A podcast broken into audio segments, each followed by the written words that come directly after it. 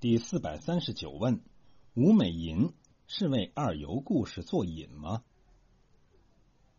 自第六十四回至六十九回，整整六回书，专门演说著名的红楼二游故事。我们完全可以把这六回书做一个单元，专门来谈一下。第六十四回的开头没有写二游，却写了林黛玉悲题吴美银。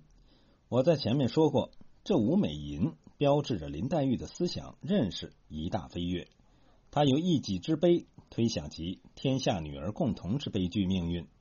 但是我们要知道，曹雪芹那一支笔从来是一笔不做一笔用。而是一笔做两笔用，甚至做多笔用，可说上下其手，左右逢源。这个五美银，若只是作为林黛玉思想认识提高的标志，放在二游故事之前，就显得单摆浮歌，孤峭突兀，上下左右均无联系，这绝非曹雪芹笔法。可是若我们稍加寻绎，就会发现其中线索，原来。曹雪芹在二游故事之前，先写林黛玉和她的吴美银，完全是为二游故事作引，或者也可以说是用二游故事为吴美银做一现实注脚。如果说这五美都是逝去的人物，那么我们来看一看眼下的女儿，看一看尤氏姊妹的悲惨遭遇，就可以更为切近的理解古往今来普天下女儿都是苦命之人。都是悲剧人物这一个命题。尤氏姊妹都非礼教中人，都是礼教的反叛。所谓欲贤当简，坏乱纲常。他们形成反叛礼教的两极，但却殊途同归，最终都死于非命。其中含蕴大可玩味。他们是尤氏的妹妹，贾珍的小姨子。按理说，在宁府地位尊贵。无人敢于蔑视，可是从书中描写来看，他们的地位却与粉头相似。贾珍父子都拿他们作为玩物，毫无尊敬之心，却大有非礼之举。其中最主要的原因，还是因为他们家境艰难，他们不得不仰仗贾珍的接济过活。经济上仰人鼻息，身体就要受人蹂躏，这也是一种交换。但是他们和普天下任何一个女儿一样。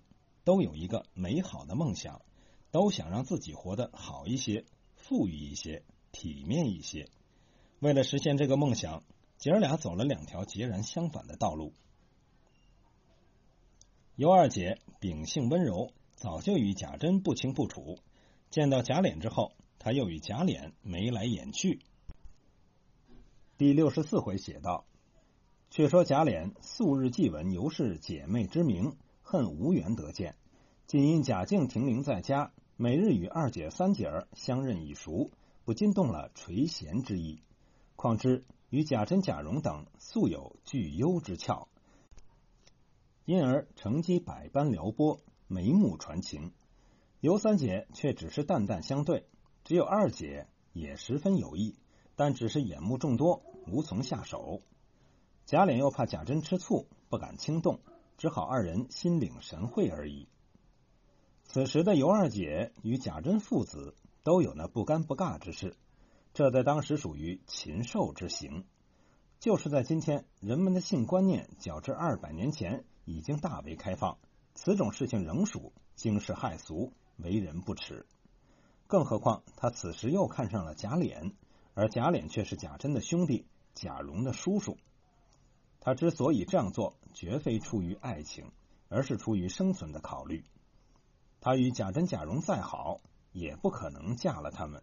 而贾琏却有这样的希望，哪怕是当小妾，也到底是一个富裕人家。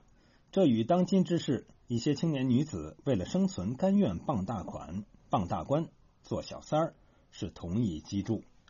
我们看书中所写，贾蓉向尤老娘提亲时。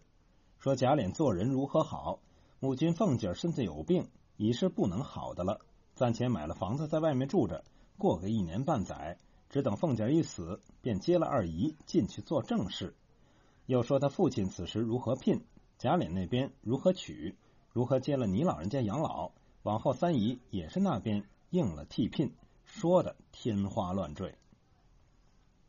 这里完全是经济上的诱惑，没有丝毫情义的考虑。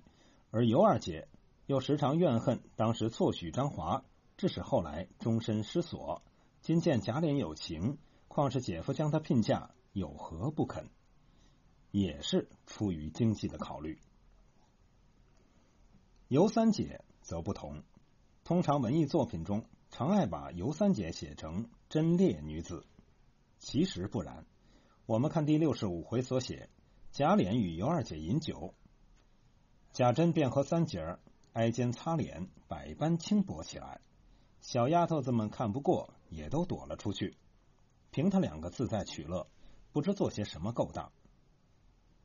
由此看来，他的轻狂放浪，实在与其子没有分别，只是在考虑到终身之事时，他方才说出“非柳香莲不嫁”的话来。而且自从此话出口，便顿改前非。他说：“既如今姐姐也得了好处安身，妈也有了安身之处，我也要自寻归结，方是正理。但终身大事，一生至死，非同儿戏。我如今改过守分，只要我拣一个素日可心如意的人，方跟他去。